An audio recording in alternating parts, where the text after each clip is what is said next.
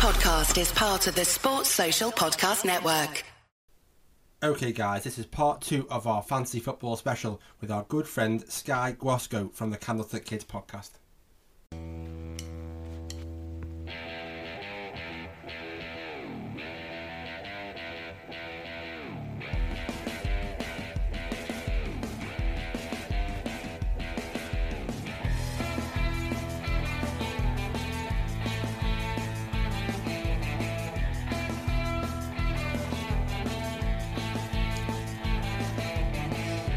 You are listening to the Football Fanatics UK podcast with your hosts Ari Markides and Tom Crawford, bringing you the English coverage of American football. Welcome to the second part of our fancy football special. Myself and Tom are joined by Sky Guasco from the Candlestick Kids podcast. The last episode we went through our two favourite picks of the first round of a 12 team PPR draft. In this episode, we are covering the second and third rounds. Well, uh, with that being said, mate, do you want to go, go on to your round two then? Yeah, and I know we're getting a little crunched on time here, and I get sorry, I I tend to ramble and just get uh, overly nerdy. So um, I'm going to speed this up a little bit on my end, and, and maybe we can just do that in general. So I'm going to give you both of mine here. So I went with Kenyon Drake, uh, currently being drafted as a fifth pick in the second round. Again, steal in my opinion, um, and nobody's talking about him. Uh, which is interesting. I think it's recency bias of his days as a Dolphin. People are scared. I'm not. The cat's out of the bag. I'm pumped. Mm. Let's get it. Uh, the next one would be Kenny Golladay going shortly after him, eighth pick in the second round. So quickly, Kenyon Drake, as you mentioned, uh, Ari, I think is going to get the ball a lot. Drake, of course, comes over to Arizona from Miami midseason last year. Drake was the running back four after joining the Cardinals midseason. In eight games with the Cardinals, he had 800 and 14 yards from scrimmage, obviously over 100 yards a game, and eight touchdowns. Yeah. So 100 yards and a touchdown per game on the Cardinals last year. Love that. Arizona also threw to the running backs 103 times last year.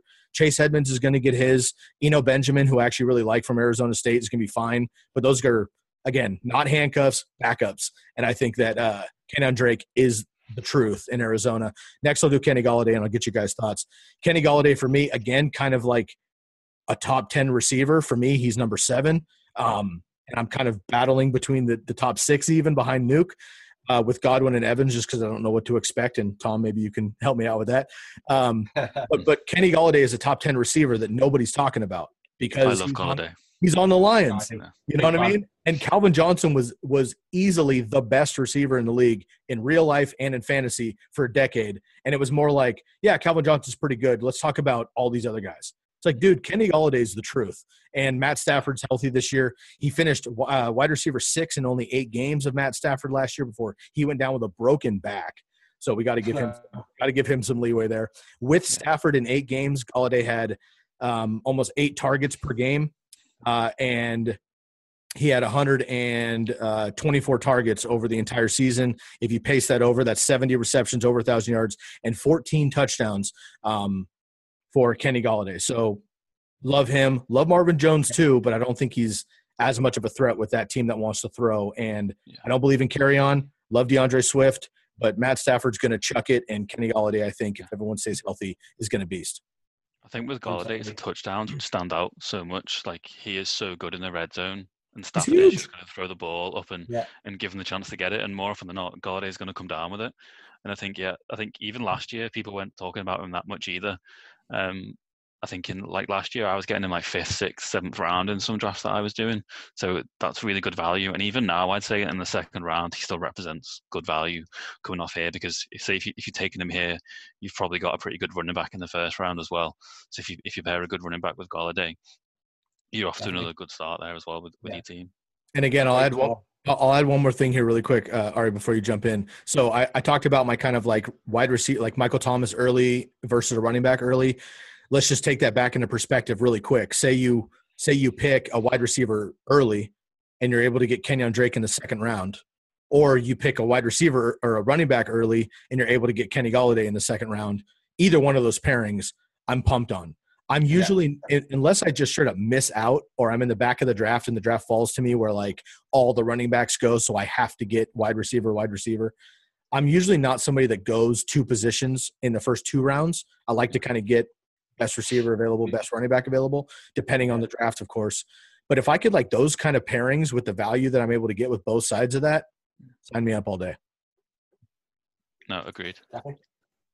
Yeah, I, I mean, I got Kenny Golladay. I'm absolutely in love with. He's he's great. Kenyon Drake. When he when he first came to Arizona, I thought, oh, I am not too sure on this. I but as soon as he started absolutely smashing every single game, beast. Mm. But the, the thing that I think they need to focus on here is that Arizona put all their faith in him by trading away David Johnson. Yeah, but that, I mean, people don't really people people are like, oh, isn't that isn't that trade crazy? It means more for the Cardinals to be able to say, yeah, Drake, you're not getting paid your contract this year. You're going to get a uh, franchise tag. However, we are putting everything on you. This is your year to show what you can do. And then next year, you're going to get the contract because they're, they're going to still have Kyler Murray and, and so on on rookie contract, so they can go and pay him if they need to. You won't get massive money, but you'll get what he wants, I think. Whereas this year is his, is this year is his year to prove it, and they've done that by saying to him, "It's all yours. The running game is all yours, and we'll give you as much of it as you want. Prove it." Yeah, and Kingsbury's got a great scheme for it as well, so you know it's going to produce. Much yeah. like with Shanahan and anyone in the 49ers, you, you know that you're always going to get results. Agree. Okay, Tom, what's your, can you give us your two, uh, two second round picks then? Yeah, so first off, I've got George Kittle. So with the fourth pick in the second round, that's where he's going at the moment. Um, so to me, he's still going to be Jimmy's Jimmy G's favorite target. He had 120 targets in total last year, which was 20 more than the guy next on the team, which was Deebo Samuel. Um, and I think, like we've we've just spoken about with scheme and how important scheme can be, I think Shanahan always finds a way to get George Kittle the ball. Um, even if George Kittle's not open, he's still he's still going to he's still going to um, muscle his way to get the ball. And even if he's got blanket coverage, he's still even going to get yards after the catch as well. Like he's so good um, once he's got the ball in his hands, um, and then he doesn't drop it as well. He only had two drops um, all season last year, so he's another reliable guy. And I think when you look at the tight end position overall, you've got him and Kelce, who are ahead of everyone else. Then you've probably got Mark Andrews. But I think those two guys, Kelce or Kittle, if you can get them early on, that gives you such an advantage over anyone else in the league because those guys are going to produce so much so, so much more points compared to um, everyone else. Yeah, I've always been really against taking tight ends early, but the last few years, Kelce and Kittle have basically pretty wrong. Yeah, they've changed yeah. it. I think. Yeah. Who's your second one? Next, I had Josh Jacobs. Um, so to me, he had a great rookie season last year. Obviously, he got injured towards the end. Should have run um, offensive rookie of the year um, in my opinion. Um, so last year he was averaging 4.8 yards per attempt and 3.5 yards after contact. So he's getting hit close to line of scrimmage and he's still producing yards. So if they can get that line working a little bit better, give him a little bit more space, he's going to get even more production. Um, he also um, forced 69 missed tackles and had 25 runs of 10 yards or more. So getting quite a lot of chunk plays there as well. Yeah. Um, to give good value. Um, and then he's not used as much in the passing game um, but I think he probably is a little bit more versatile and could be used that way. But I think at this stage of a draft, you probably all, all the versatile running backs, especially the, the top tier ones, have already gone. Um, obviously, they'll, they'll be going with the, like within the first eight picks or so. So I think getting Josh Jacobs um, at this time um, would be a pretty good um, pickup, despite the fact he's not going to give you a massive amount in the passing game. What pick is he? Seventh overall in the second round so far.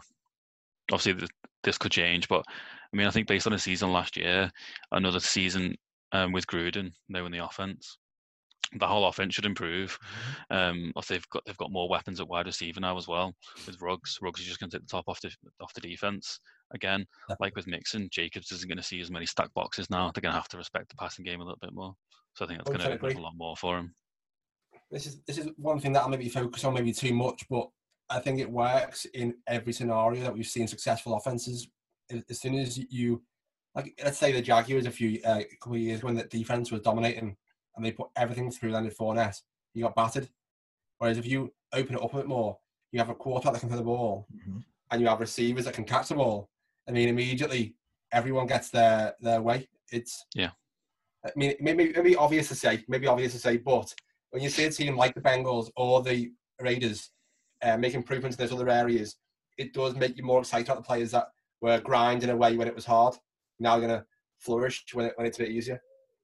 Yeah, I think it just opens everything up and makes the whole offense more balanced. Yeah, definitely. Anything else to add, Sky? Uh, I mean, love love George Kittle. Uh, you know, I'm a 49er. Um, I think he's he's one of my favorite players in the league in general. Just his charisma is he's a fun player. So funny. He's an incredible, yeah. incredible tight end. But he could play receiver, probably defensive end. He's one of the best blockers, period, in the league. Yeah. Definitely. I mean, and you know, again, I've talked about this a lot on our podcast, but something to to make a mention here of Travis Kelce and and George Kittle and Gronk when he was real Gronk. Um, something that goes totally overviewed in the fantasy community. The whole reason these guys are on the field 100% of the time and getting all these targets, yes, they're beasts. But when they were younger, George Kittle was a backup tight end at Iowa.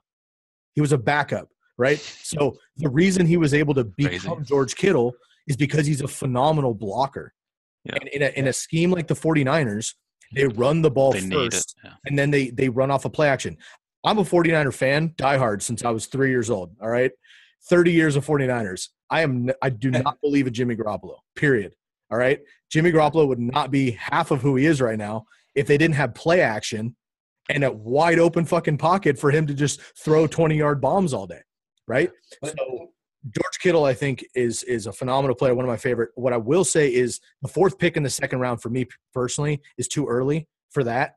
I know it's nitpicking a lot, but like four to five more picks later, I would be more comfortable on like the turn of the second, third round because I still think, as much as I love George Kittle, and I'm actually about a top tight end early um, versus playing roulette later in the in the uh, draft with Kittle and Kelce.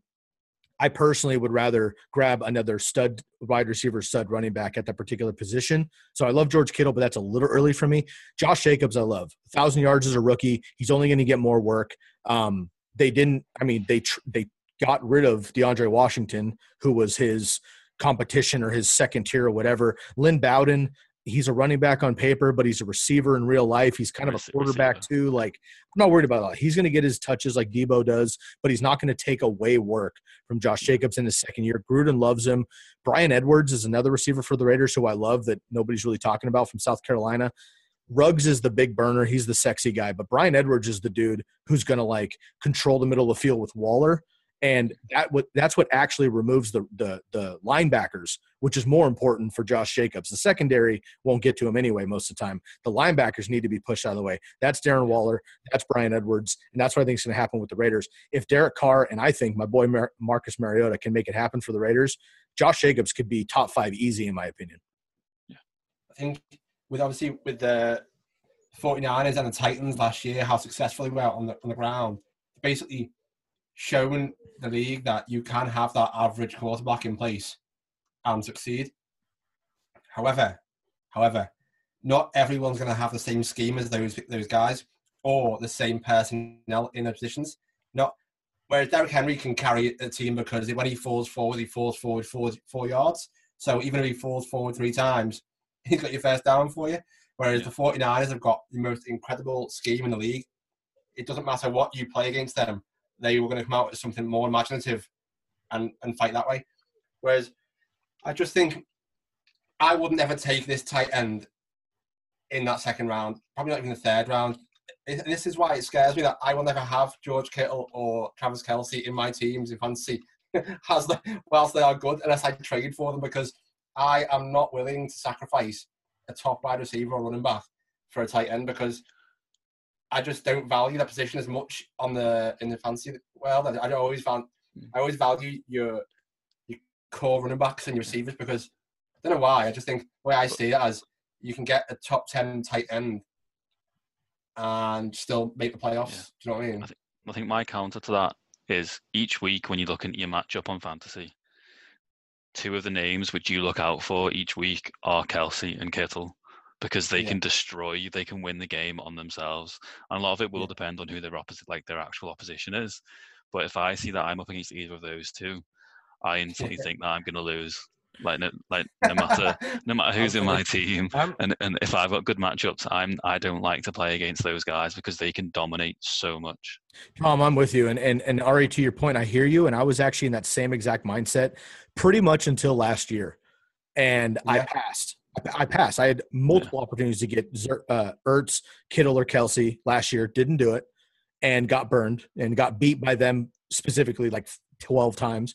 This year, I'm not going to reach for them. I'm not going to go crazy. I'm going to pick Julio Jones over Kelce and shit like that. But I'll tell you right now, if I'm in the back of the second round and those guys fall to me, yeah, um, take them. I'm, I'm going to take them, and and here's why. Those two specifically, I know Mark Andrews, I know Waller, Higbee for some people. Um, I know that there's like other guys to get in like the fourth, fifth, sixth round. I played that game last year. I, I punted the top tier guys because I wanted that stud receiver, stud running back. I went with OJ Howard, Evan Engram, Hunter Henry, and what happened? Yeah. Right. I'm not saying that those yeah. guys are going to bust this year. It's just like unless they get injured, which neither one of those guys has an injury history at all, which anything could ever happen. Kelce and yeah. Kittle are so far. It, they're they again. They're the Saquon and and the the Christian McCaffrey of tight end. They're so far beyond the competition. Yeah.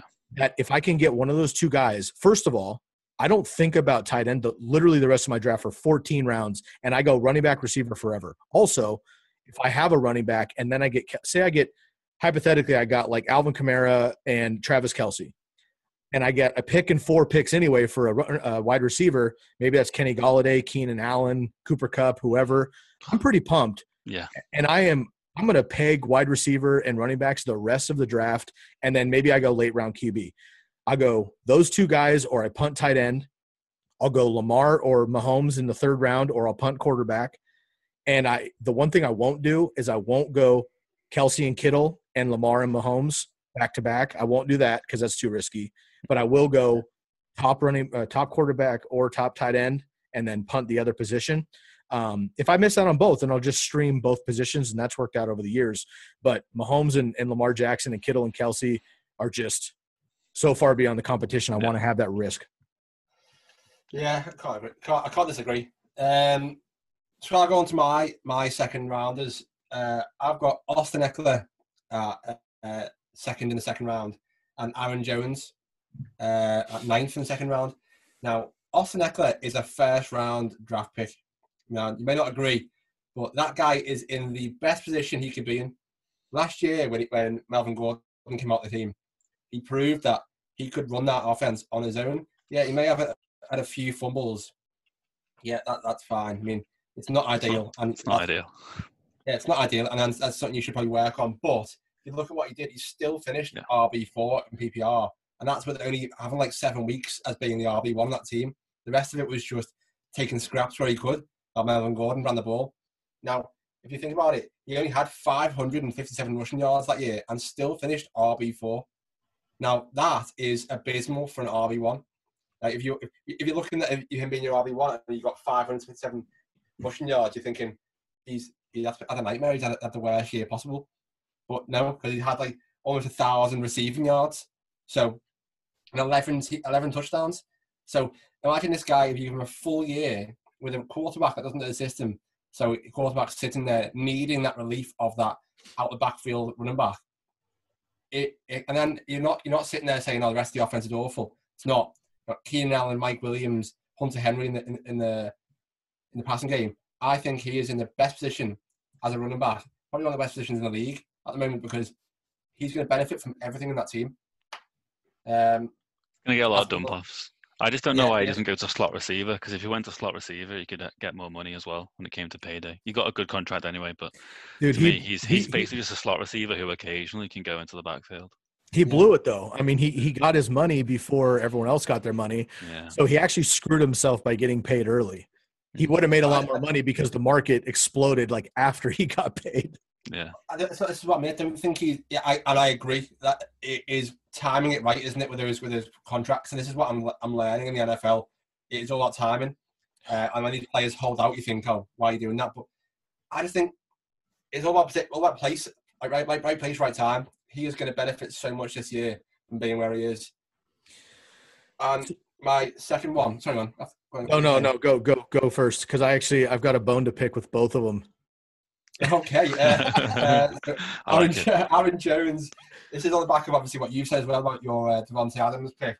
I honestly think that the Packers are going to run the ball three times out of four, as much as they can.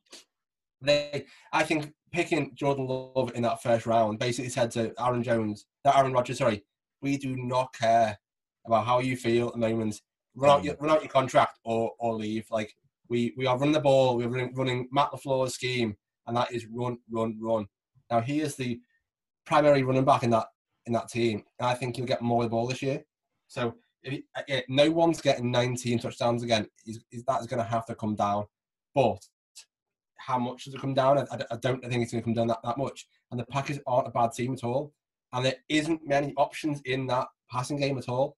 He was, was he that? I think he was like the second leading receiver in that team last year, Aaron Jones. So, yeah. I mean, I, I can't. You're not worried that AJ Dillon's going to take some of his rushing snaps, though. I that, am. That's my worry. They, they've drafted him in the second round for a reason. So yeah, we, well, I, I love Aaron Jones, and I don't know why they drafted AJ Dillon. To me, it doesn't make a lot of sense. But I'd be nervous to take Aaron Jones because just just because of what they've done in the off season. I think he might be taking Jamaal Williams' place. I, I mean, the whole the whole fantasy community hopes you're right. Unfortunately, yeah. unfortunately yeah. for the last two years, that has not been the case. Yeah. Mike McCarthy and Matt LaFleur both did refused. Now, you know, we kind of have a saying on our podcast that like it's less about the player, it's the situation. And the perfect yeah. example of this every single time is Russell Wilson. If Russell Wilson mm-hmm. was on the Chiefs or he was, you know, on one of these the Saints, whatever. If he had a, a, a game script where they said, "Hey Russ, throw the ball 40 times, win us a game," I promise you, the Seahawks should be 13 and three annually, but they don't. Yeah. And we see Russell Wilson. They're down two touchdowns in the fourth quarter every single week. I live in the Northwest. I watch the Seahawks every week, and I hate them. And and he has to come back, back Houdini himself to two touchdowns, and he does it most of the time because he's incredible. Yeah. The same thing goes with Aaron Jones. This dude is phenomenal. If he gets another contract onto another team, which running backs just don't get it anymore, I think he could really flourish like Kenyon Drake did once he was released out of Miami. My problem is, again, nothing to do with the player. Love Aaron Jones. But I'm worried. I am worried. I think I think Tom's onto something. AJ Dillon is, is the beast. Obviously, the comp that came out of the combine was Derrick Henry. Look, Derrick Henry is his own mutant. Yeah. Okay, yeah. he's unusual. Like, he's he is faster, bigger, stronger than than almost any other running back that's ever come around. And the and the other guys, Josh Jacobs, LeGarrette Blunt, uh, those type of dudes who have been that big have lasted a couple of seasons. Derrick Henry's been doing it for quite a while. Anyway, I'm worried about that. Um, I want to do. Uh, I don't want to get too deep into it because there's a lot to cover here. But with Aaron Jones, he's one of just he's one of just two running backs. Alvin Kamara is the other one who finished as a top 30 um, as a top 30 running back in the last 10 years with under 300 touches. That's a problem for me because again, it's efficiency, efficiency, efficiency, which is cool. But with Alvin Kamara, we've seen it year after year, and that's his game. I don't think that's Aaron Jones' game. I also don't think that he's going to get those 19 touchdowns. And if he gets like 14, which is still a lot for a running back, he's going to plummet. So I'm I'm concerned about AJ Dillon taking that taking that run from him. And again, I think Aaron Jones or Aaron Rodgers will throw the ball more. Let's move on to uh, Austin Ekeler. I also have a gripe here, and it, again, nothing to do with the player. Love Austin Ekeler. If they didn't bring in Joshua Kelley, if Justin Jackson wasn't as good as I think he is, but he got hurt as a rookie last year and never played, I think Austin Ekeler would be a top five running back for me, no problem. But he's not. He's 14 for me, and I think I'm probably lowest on him out of anybody. And the biggest issue um, is let's see here. I'm just looking at my card here. The biggest issue is that he had a career high in 32 carries last year, which is great, but he, as you mentioned, had less than 160 rushing yards. Not going to cut it you cannot rely on a thousand yard receiving from your running back unless you're Christian McCaffrey and having half of that on the ground. He's extremely efficient, which is great. But the problem is if he gets about a thousand total yards, which I think he might with three running backs and Tyrod Taylor, um, and a least efficient offense with Philip Rivers leaving, maybe five touchdowns, that would put him roughly about RB twenty. So the whole thing is like with and without Melvin Gordon. Okay, let's look at that. 20 touches a game without Melvin Gordon for the first four games. He was beasting 24 fantasy points per game. That's incredible. But with a second running back there, who I think Justin Jackson and Joshua Kelley will be that this year, he had uh, 14 points per game, um, which again, 10 less fantasy points per game. I think that's all going to add up over the season. And I'm concerned about it. again, nothing to do with with Austin Ekeler. But if Tom is right and they don't move him to the slot because Keenan Allen's there, he's going to be awesome. And he's going to have a couple 80 yard runs because he's shifty and he's a beast. He's not going to get the uh, the goal line shit that Melvin Gordon used to get because he's not as big. Joshua Kelley is that kind of running back. He's a bowling ball. Um, again, he's like my first round, second round fade, to be honest with you. Uh, yeah. And Aaron Aaron Jones is close to it as well. Well, this is why we have you on because I just think of everything, whereas you might actually have something to back it up. But uh, uh, honestly, with Austin Ekeler though, he uh, he had he had Justin Jackson there last year too, and he still managed to pull out of the bag. So yeah, but but but again, Justin Justin Jackson was hurt most of the season. Melvin Gordon. Okay, what people don't realize about Melvin Gordon, I don't have it pulled up, and again, we're I know we're getting long in the tooth here, so I'm not going to dig it up. Melvin Gordon was out the first four games because he held out. Okay, what yeah. people don't realize is that Melvin Gordon was terrible, like legit unpl- Now people played him because he's Melvin Gordon. Yeah, he he was unplayable if you could retroactively take a player out of your roster who was shitty for the first for the for the first half of the season, it would have been Melvin Gordon. I promise you, he was terrible um, in the first four games back because again he was not in football shape. We saw it with Le'Veon Bell last year after he sat out. The Jets are terrible anyway, but Lev wasn't ready either. And again, I'm worried about that. Justin Jackson's the truth. I really believe that Austin Ekeler fell into opportunity last year and super proved himself. So he got paid, and he's the dude. Honestly, though, a I'm worried about durability because he's just not a bell cow running back body. Secondly, Joshua Kelley's legit too out of UCLA, and uh, and and um, Justin Jackson too, man. So again, I don't hate Austin Ekeler. I'm worried that everybody's just going to think about last year. They're going to remember that 90 yard screen pass and not look at like in depth analysis of what this offense is going to look like. Also, let's not forget, as long as Tyrod Taylor's healthy, at least four weeks, he's going to run the ball as well. And my boy Justin Herbert, who's a duck, I'm a duck. I live down the street from Autzen Stadium here, uh, the University of Oregon. Justin Herbert's a pocket passer, but he can run too. Yeah, so, I don't get why Oregon didn't use him more in the running game. Oh, don't get you'll know more. You'll know more about that than me. But I mean, when you yo, look at him and you can see how he can move, I watch, didn't understand. Watch I think the he Rose Bowl, man. He can be Josh Allen. He he came. Oh man, don't get me fired up on on that. He he brought he brought the Ducks back single handedly in the Rose yeah. Bowl on the ground. Go watch those highlights in the yeah. Rose Bowl against Wisconsin. He brought them back with a couple big runs. Anyway, what I'm saying is two mobile quarterbacks is good overall for the scheme and opens up the run game generally. But for swing dump off running backs, not the best because Tyrod Taylor could just pick up that six, seven yards by himself. Those are my concerns yeah, with and Aaron Jones. I've come into this conversation thinking I've got one here. This is this is my pick here, first round that like that. And I've come out this conversation thinking I have got no idea what I'm talking about.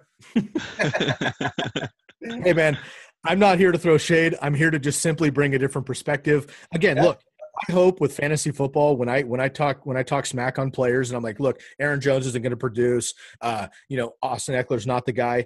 I hope for my sake and everybody else's sake that I am wrong. I hope Austin yeah. Ekeler gets 20 touches a game and he's a fucking animal. I hope Aaron Jones gets 25 touchdowns this year and AJ Dillon rides the bench.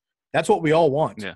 yeah. I just I've been I've been diehard football for 25 years, bro. It doesn't work like that. No. Yeah.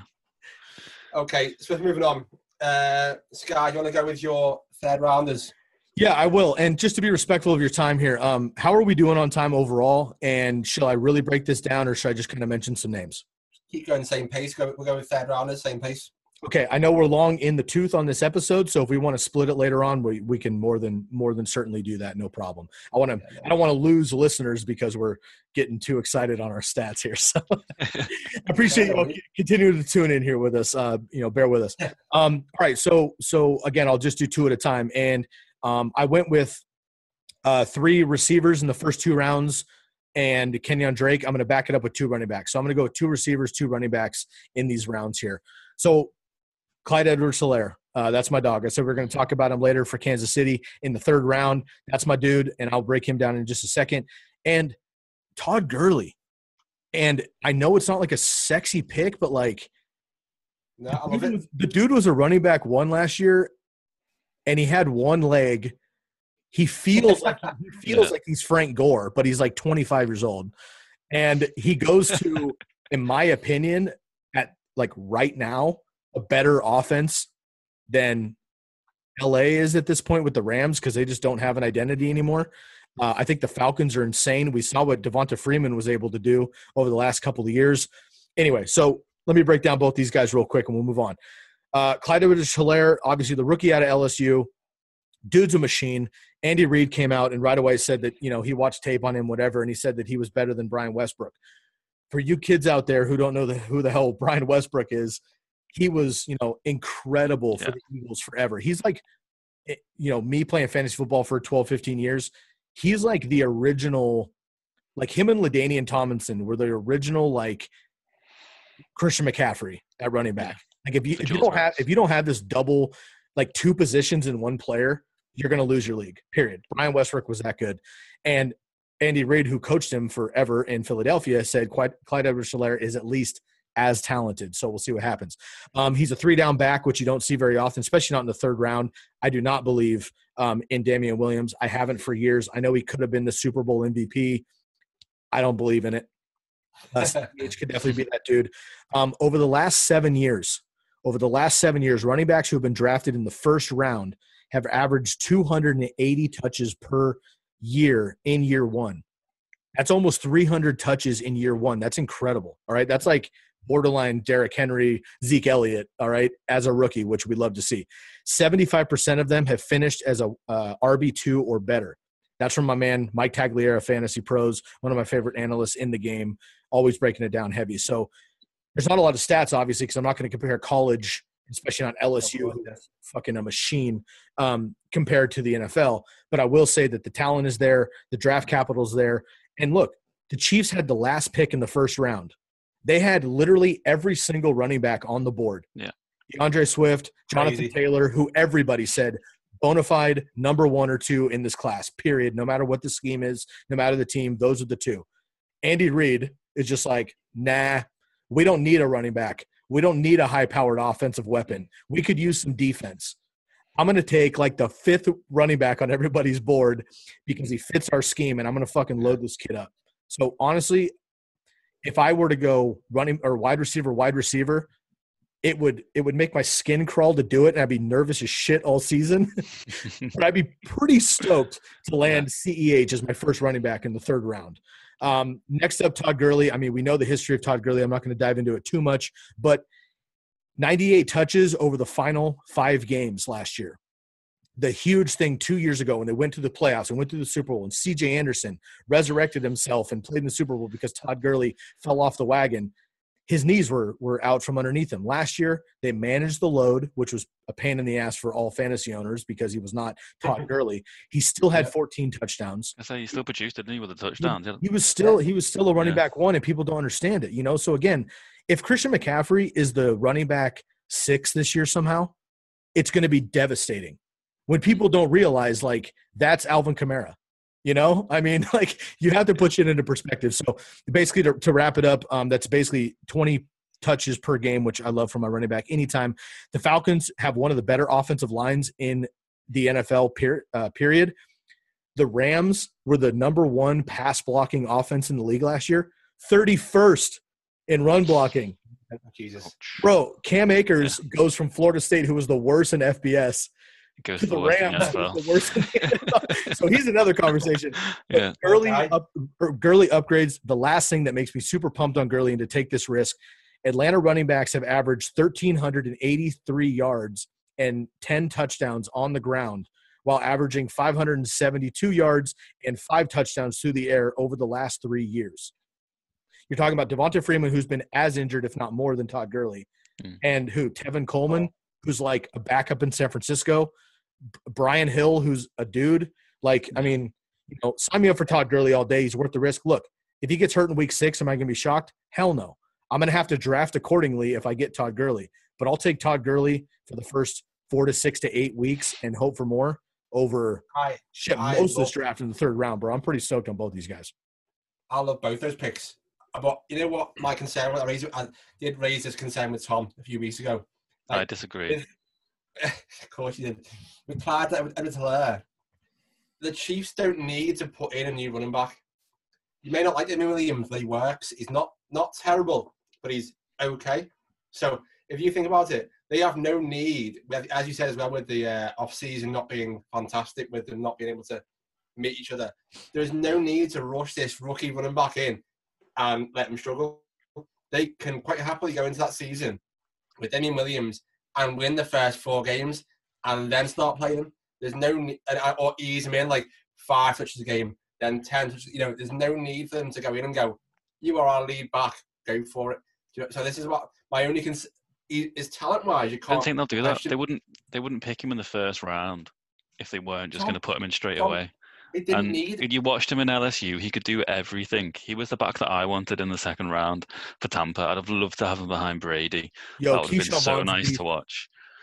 Um, but I think with Edwards-Helaire, like one thing that you kept seeing from the scouts was in, was his intelligence. So I don't think that he'll have that much of a problem, despite the fact the offseason being the way it is, being able to um, pick up the offense. And if Andy Reid's going to have a, a, plan how to use him, yes, he'll probably have to get used to how Mahomes plays because that is a little bit chaotic at times. But I, I still think he'll be able to fit in pretty comfortably. And I think he'll have the best season out of a rookie of, of the rookie running backs. All right, let me throw this at you really quick while we're talking about ECH. So, um, or CEH, sorry. Uh, Now, if you look back for a long time, obviously Jamaal Charles, he's a, he's a with with Brian Westbrook, they're fantasy football Hall of Famers for sure. Um, and then of course Kareem Hunt as a rookie had 1,400 rushing yards as a bell cow. Okay, yeah, smashed it. Andy Reid wants that guy. He did that in Philadelphia forever. Okay, yeah. Deuce Staley, LeSean McCoy. I mean, just go down the list. Last year and the last couple of years, Damien Williams has been hurt anyway, but he's like the last man standing most of the time. Darwin, so Darwin Thompson was a six round pick he can't he can't uh, last. Kareem Hunt obviously had his shit show and got shipped out. Uh, Spencer Ware, who I super like, has been injured as well. Uh, uh, Darrell Williams, he didn't, or Daryl Williams, he didn't uh, pan out either. So, in my opinion, to draft him in the first round, first of all, is a statement. And you're right. Here's the deal: they don't need him. That's why it makes me more excited. Why would you take this guy if you're not like, dude? We're just yeah. going to straight up prove a point that a we're not going to have a Super Bowl hangover, and yeah. B, we're gonna fucking extra smash, dude. The Patriots got better going into that season. They were undefeated, right? Yeah. yeah. So let's say if they lose the first two games, yeah, you're gonna see them all out. Let's go with them. But if they win the first two games by giving them like five touches behind Williams as a backup, there is no need to then to say, right, you are carrying our team. You've got Mahomes, you've got uh, Kelce, you've got Tyreek Hill. There is, and you've got Williams who's been doing a fine job, and that, that is the word for it. He is just fine. He's but he's not going to carry the team. Like you're not picking a third round pick isn't going to be a player that's going to carry the team. No, but if so you think... are pick, but that's your RB two. So that, that if you let's say you had R running back, wide receiver, he's your RB two, and I just don't feel safe enough at this moment. When when I've seen um, Andy Reid take Mahomes, who at the time was a bit of an unknown, put him behind Alex Smith for a year, and then brought out this this superstar, you know full you know already that running backs' careers are shorter because they get battered. Yeah, so you why put them line up straight away. No, why, why not? Why not? Why not prolong it by saying to him, "Let's not let's not get you battered for the first year. We can do it without you. You, can win the first seven games without, without you getting battered. Then you come in fresh, second half of the season, and dominate." You know, I just think of it as you said before. Player, fantastic situation, amazing for the team, fantasy wise, maybe not ideal. So, you might be the only person. All right, all right. Here, so look, I, I I do want to move on, but I, I just here's here's a bigger thing too. So so Ari, you bring up the you bring up the schedule, which I think in, in normal circumstances I think is is smart. You're right. Like they don't need him. Damien Williams yeah. is fine while he's healthy. So like look, they probably won't use him. They may, they may not. Um, and look, it could blow up on my face. But first of all, I'll ask you two questions here. Um, I'm going to bring up so these are my my personal rankings. All right. So I've got CEH at 15, running back 15 right now. This is PPR. I have Aaron Jones behind him, which I know you're not happy with. We'll talk about that again later. But I'm going to list off like five or six guys behind him, and who of those of that group would you want over CEH with their entire situation? Uh, yeah. You know, okay. So um, CEH. All right. So Aaron Jones, yes. Uh, Chris Carson, Melvin Gordon, Le'Veon Bell, David Montgomery, and then I've got James White and Jonathan Taylor and stuff. But let's take like bell cows ish. Chris Carson, Melvin Gordon, Le'Veon Bell, David Montgomery. Le'Veon Bell. That's it. Correct. Maybe Chris Carson if he stays fit, but that's about it. Okay. Um, and I just gave you my rankings, so obviously I I disagree there. Uh, last thing would be um, the last thing would be the schedule. So you mentioned the first seven games is what you said, so I'm going to ring it out. The Chiefs have they're at or for, they get Houston at home, and Win. it'll be a shootout, but they're going to run they're going to run the Texans. Not worried about that. Yeah. At the Chargers, the Chargers Win. are the only team, maybe in the AFC, but definitely the only team in the AFC West that did not improve on offense in the draft. They didn't need to outside of Herbert. They buried the defense though. Yeah. So while the Raiders and the Broncos said, "Look, we have to track meet with the Chiefs to stay in the game," the Chargers were like, "Look, our offense is pretty good. Why don't we like bone up already a top five defense? That's a divisional game in LA. That could be an upset right off the bat. Yeah. Then the next week it gets harder. They go at Baltimore. I think the Ravens could straight up beat them because obviously they're going to have that revenge in the playoffs. And they've got and, Patrick McQueen now, and Patrick oh, McQueen, oh, Patrick McQueen, animal. And then they get New England at home. Now I know Tom Brady's not there, and the Patriots aren't the Patriots. Walk over. But they, they're still the Patriots, dude. It's still the defense. I, it's going to be close. They get the Raiders. It's a divisional game. They're at Buffalo. That's never an easy game. Then they're at Denver as well. So look, I'm not saying the Chiefs are going to lose all the games, but if they went like four and three during that stretch, it would be shocking. Yeah. But it would yeah. it would not really super surprise me. And then again, you're starting to look at why are we losing games? What is the missing piece? I'm not saying CEH is the savior, but he might be a, a new Williams, yeah. That they're, able, yeah. that they're able to put in there. So CEH and Todd Gurley, I'm very confident with. Again, I sold the third round, but I'll turn it to you guys. Sweet. Tommy, your third rounders? Yeah, I'll hit these guys real quick. Got two wide receivers. So I've got DJ Moore, obviously from the Panthers, and then Cooper Kupp. Um, so to me, DJ Moore is going to be on the end of a lot of slants, shallow crosses, screens. Teddy Teddy doesn't like to throw the ball deep, does he? Um, but I think that fits more because he's best in space after the catch anyway. That's where he's going to rack up a lot of his yardage. Um, yeah. Like last year, he was ninth in targets, tenth in receptions, and eighth in overall yards. So to me, he could repeat that. Um, he's probably going to get better quarterback play after Teddy um, anyway. Um, my only slight worry would be Robbie Anderson. If Robbie Anderson can slot in that offense quite easily, which I think is probably a bit hit and miss, um, that could potentially take a little bit away from DJ Moore. And then going on to Cooper Kupp, um, obviously, Sky, you mentioned that um, the Rams don't really have an identity on offense at the moment. I think the only thing that I would say is the one reliable part of that offense is Cooper Kupp. I agree. Um, yeah. He's always going to yeah. produce. Um, he's the perfect receiver for McVay's system, and he's got a favourite to target. Um, he can run all the routes. He always finds a way to get open if the scheme doesn't get um, um, get him open anyway. And he's got really good touchdown production. So last year he had 10 touchdowns overall, which was second in the league. And then I think this year, when you look at what they've got at running back, and obviously when you touched on the fact that their, line is terrible uh, in run protection, I think they're going to spread the ball out a lot more and look to pass it even more. Um, not probably not going um, going to get Goff to be chucking it downfield all the time, but if they just let him spread it out, similar to what you kind of saw from LSU a little bit last year with Burrow, just waiting for his guy to get open and hitting him quickly. Um, I think that would help Cooper Kupp as well, increasing his targets even more. Yeah, definitely. I, I think with the Panthers as well, obviously there was a lot of focus on defense um, in the draft. He knew what he was doing. Matt Rhule, he knew he knew his offense was already fine. Bridgewater isn't a bad quarterback at all. Running back sorted. Absolutely, absolute speedsters at receivers, and the tight end is, is fine. They knew that uh, def- that defense was what it would keep them in games, whilst the offense just ticked over. And yeah. I think you are right with DJ Moore is going to be the benefactor of all of this because yeah, McCaffrey's he'll be McCaffrey. You, you can't change that unless he gets injured. Whereas DJ Moore is going to be Teddy's go-to man. He, yeah. As you say, he does not like to go deep at all. So 10, 15 yards is his is his safety blanket. So DJ Moore, 10 yards max. Yeah. 10 yeah, yards max. I just want to jump in there really quick. So, so uh, out of 40 qualifying quarterbacks last year, Teddy Bridgewater had the lowest ADP which is average depth of target. If people don't mm. know that, six yards. Six yards was his average yeah, like the, the, literally the only game he threw the ball deep last year was against Tampa. That was his only one, and he did it really well, obviously yep. because you know it's Tampa. but but um, I, I mentioned that because that that matches uh, DJ Moore's game perfectly which I love. Mm-hmm. Uh, DJ Moore obviously only four touchdowns as well last year, and that'll that'll go up, I'm sure. Um, mm-hmm. Although Christian McCaffrey's just a, a, hog, so Um, I love both those picks, man. To be honest with you, I'll, I'll save it there. Yeah, definitely. I think Cooper Kupp as well is like the all-round receiver. I mean, he doesn't do anything flashy, but he does everything to a good standard. So reliable. I think yeah. it's so reliable. I'll give you a quick quick question here. Uh, compatible uh, receivers: Cooper Kupp in the third, Robert Woods in the fifth. Oh, this year. Mm. I think they kind of get some production anyway. They're, they're both going to end up with a thousand yards.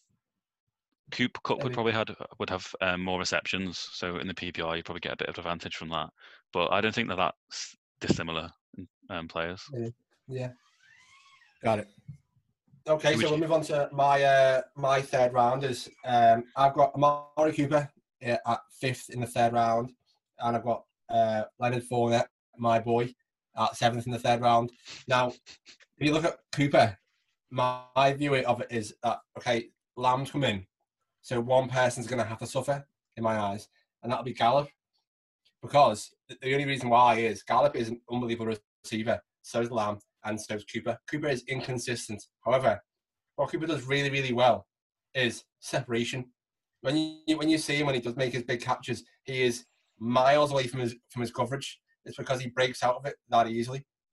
Now I think when you have got all those mouths to feed, what do you do? You find the easiest person to find, and that is usually going to be the person that breaks it from coverage. And, I, and that's the only reason why I'm saying that. There is no statistical versions or anything else. I just think that if someone's going to lose out to the Gallup, I think Cooper will be the guy that benefits from this.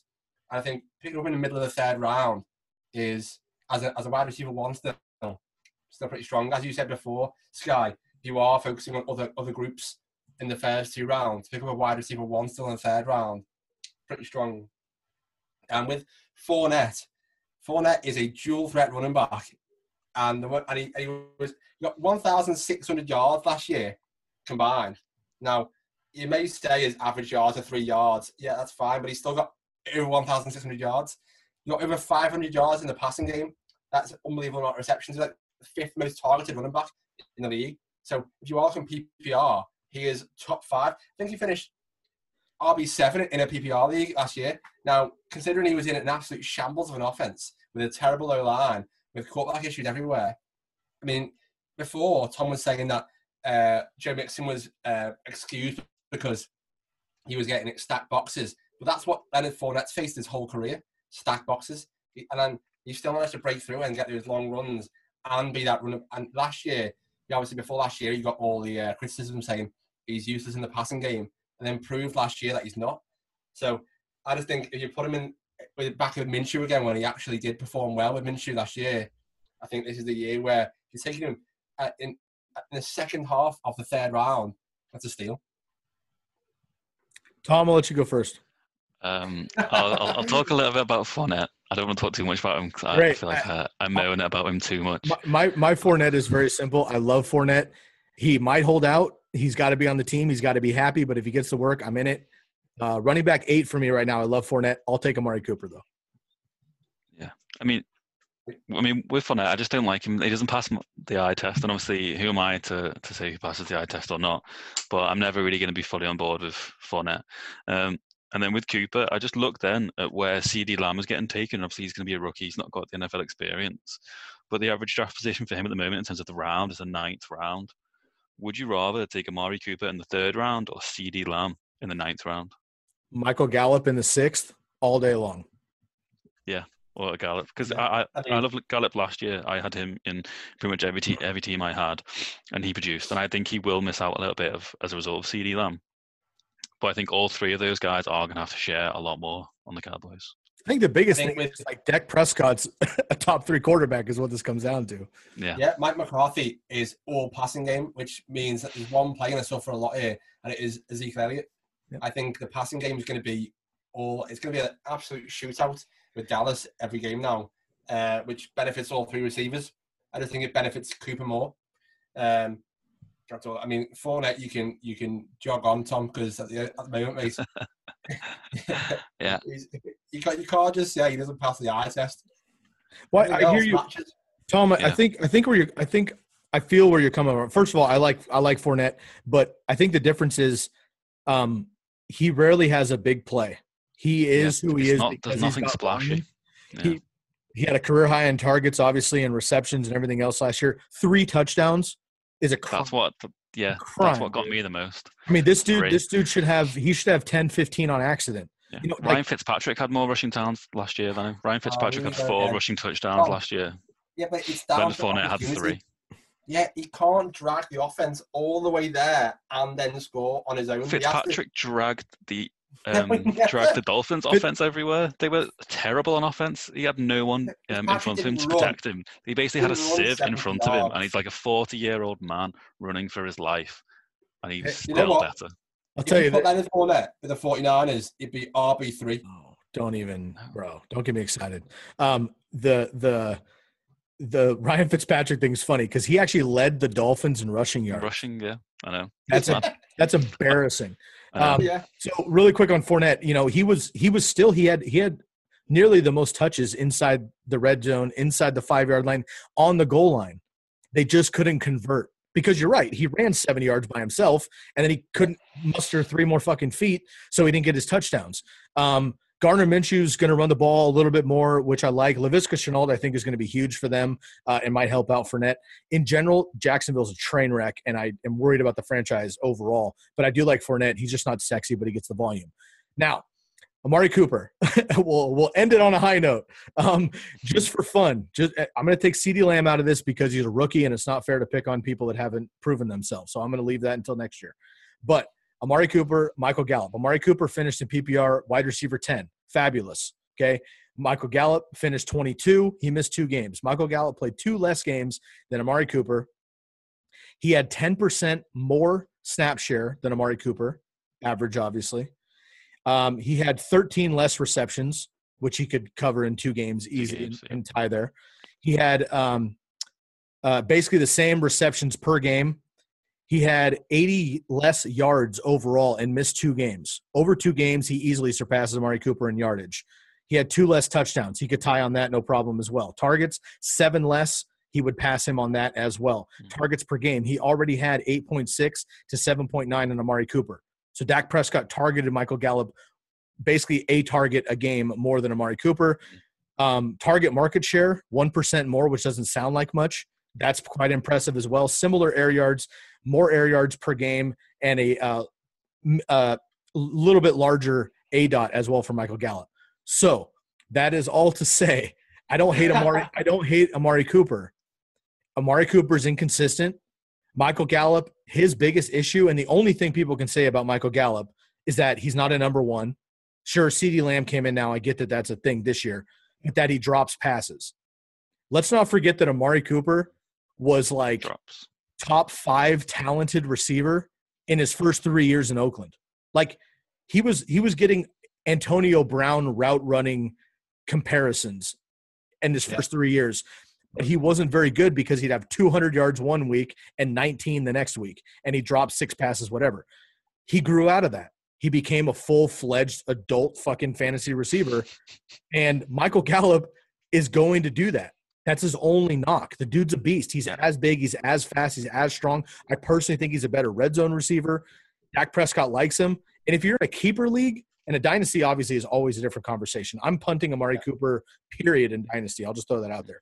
In a keeper league, Michael Gallup is the guy to target, in my opinion, because Amari Cooper's not going to be in Dallas next year, in my opinion. Michael Gallup, Michael Gallup will be the number one. CeeDee Lamb will be Michael Gallup and mm. the show will go on, assuming Dak yeah. Prescott stays there. Maybe it's Andy Dalton. That's another conversation. But if you're talking Amari Cooper in the third, Michael Gallup in the sixth, CeeDee Lamb in the ninth, I don't know about CeeDee Lamb yet, and he's still the third option, maybe fourth behind Zeke. We'll see what happens. So I'm going to punt CeeDee Lamb until late. If I compare the other two, Michael Gallup in the sixth, fifth, even all day long. So what we've learned here is that basically for my draft, I'm going to zoom link you and whenever I make a bad decision, you can just say, "Whoa, what are you doing there? What are you doing there?" I hey, I'm free anytime, boys. I'm I'm I'm happy to help. And like I said, you know, people are still tuning in. It might be best that we just splice into two episodes so we can keep it a little bit, you know, in depth. But you know, it's the first time we're connecting, and I really, uh, I really enjoyed, and I wanted to link up with you guys like this. And again, man, I'm I, I'm happy to talk fantasy football all day and go in depth. And I think it was important that we did this. So Uh, maybe we'll yeah. just spice it up and, and and dupe it over too, so we don't lose people. But um, you know, it's a lot of fun, and I think what's what's fun about doing these things is people can do rankings all day long, and we just put ours on the website, and people can go over busts and breakouts and sleepers, and we're going to reconnect again real soon here uh, for the TCK Pod's 200th episode, which is awesome. Um, and we're going to cover some of that shit because it's fun to do, and and why not? Yeah. But yeah, I'll be the first one to tell you, ninety percent of that shit is garbage. Like it, it doesn't matter. Sounds good though. It, it's not relative to your actual drafts, but what is relative is saying, hey, who do I find value on and why? Yeah. And look, and and Ari, you just happen to be the one that I combated with this round, and it maybe it'll be Tom next time. Who knows? Um, me again. but, but look, dude. First of all, it's all love, of course, uh, and we're just here, we're, we're just here to bring content for our yeah. our people. That's all we're here to do, and it's super important that we authentically disagree and and back it up. One thing that we, yep. we pride ourselves with on the Candlestick Kids Fantasy Podcast is integrity and authenticity. And I look, my favorite episodes of the whole year, if anybody listens to the fantasy footballers, which I'm sure there there cannot be a fantasy football fan that listens to our podcast that doesn't listen to theirs. But yeah. if you're somehow unfamiliar with the fantasy footballers, they're they're the top of the tier in the independent uh, landscape. But what they started doing years ago, that is my favorite episodes of what they do, is the truth episodes. And they come in after the Super Bowl, before the next season, and before the draft, and they break down their previous year's rankings and why things happen to players. Did they get hurt? Did they get ah. taken over? Blah, blah, blah. Right? David Johnson was a top four running back before he got hurt. Kenyon Drake, I know. Kenyon Drake comes in. David Johnson's hurt. Chase Edmonds had four touchdowns in one game. He got hurt. Kenyon Drake comes in. He becomes the running back for the rest of the year. The Cardinals running back is the guy you want. But yeah you think of David Johnson now and you're like, dude, the guy's old. He's been hurt. He let me down three years in a row. Fuck that. Right. What you don't realize is that he was actually about to win you a league, but he got injured. So it's just really discussing this kind of shit is my favorite part of fantasy. And look, let's let's revisit this next year. How did Mari Cooper do? How did Michael Gallup do? Did CeeDee Lamb actually come in and produce?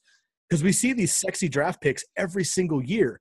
And I love CeeDee Lamb. I wanted the Niners to scoop him up um, uh, uh, I love Aiyuk, but I, I wanted CeeDee Lamb like everybody did. But the third option, maybe the fourth, Andy's split in the middle of the field with Blake Jarwin, who, I mean, Jason Witten was the tight end 11, and he can't move. Blake Jarwin, yeah. Blake Jarwin's going to be a beast. So, yeah. again, long-winded story, but like I really appreciate breaking shit down like this because this kind of content, in my opinion, is the most valuable because it's value and why. It's not like give me your top ten running backs. It's like okay, a list and be like, eh, I don't like Le'Veon Bell in that group. Bail. It's like, dude, we got to take time to be like, why? You know, I spend a lot of fucking time on this stuff, and there's a reason. I ha- and not everything's going to work out, but there's a reason we do what we do, and and and try to put validity behind our decisions. This is why it's good to debate as well. Tom, yeah, I mentioned to Tom, didn't I? I said we're bringing on um, Chris and you and, uh, and on some collaborations. And me and Tom basically said to each other, we're, we are not experts on fantasy football in by any means. And he, said, I know, but we like playing it a lot, and it's always fun to see how we can tell you what we think and how we draft every year. And you, who's somebody who spends a lot of your time focusing on the fantasy football side of it, not just the NFL. And when you said about opinions too, this whole thing is opinions. We are all just giving our opinions. Like I say on my Instagram page a lot, when somebody says to me, "Oh, you're, you're I, I, remember I gave my top 10 quarterbacks and someone told me, Are you drunk? Like, I, I may well be drunk, you know. I have no idea what I'm. There's yes, no but that doesn't I'm, matter.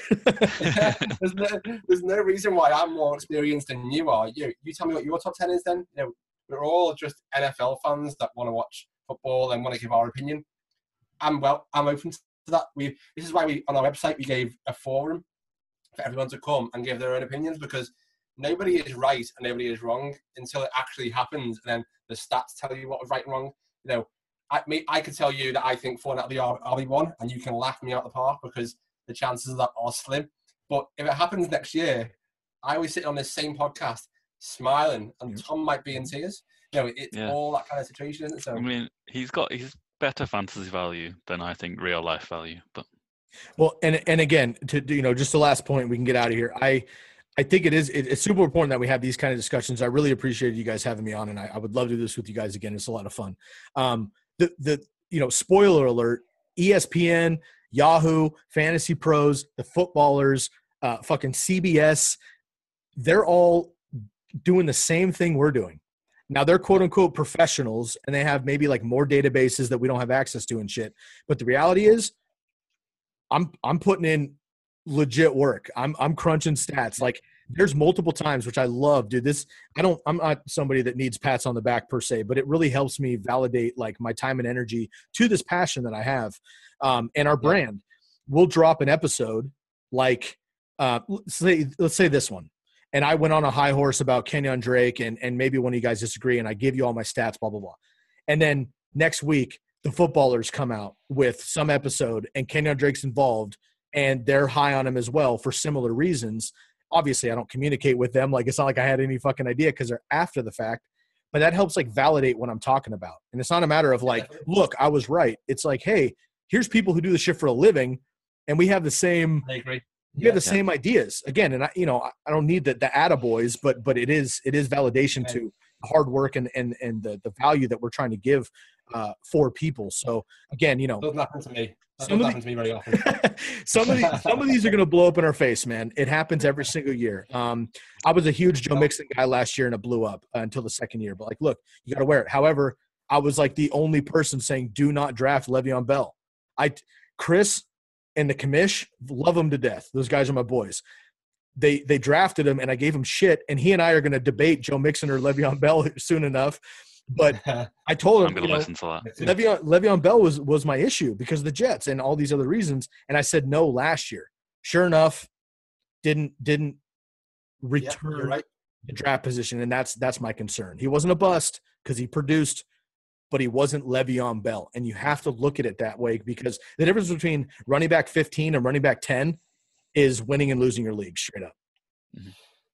Right. Well, it's been an absolute pleasure having you on. Uh, I mean, the fact that you can divulge that much information about fantasy football is amazing, and it, you may have just made yeah. mine and Tom's fantasy football drafts a whole lot easier.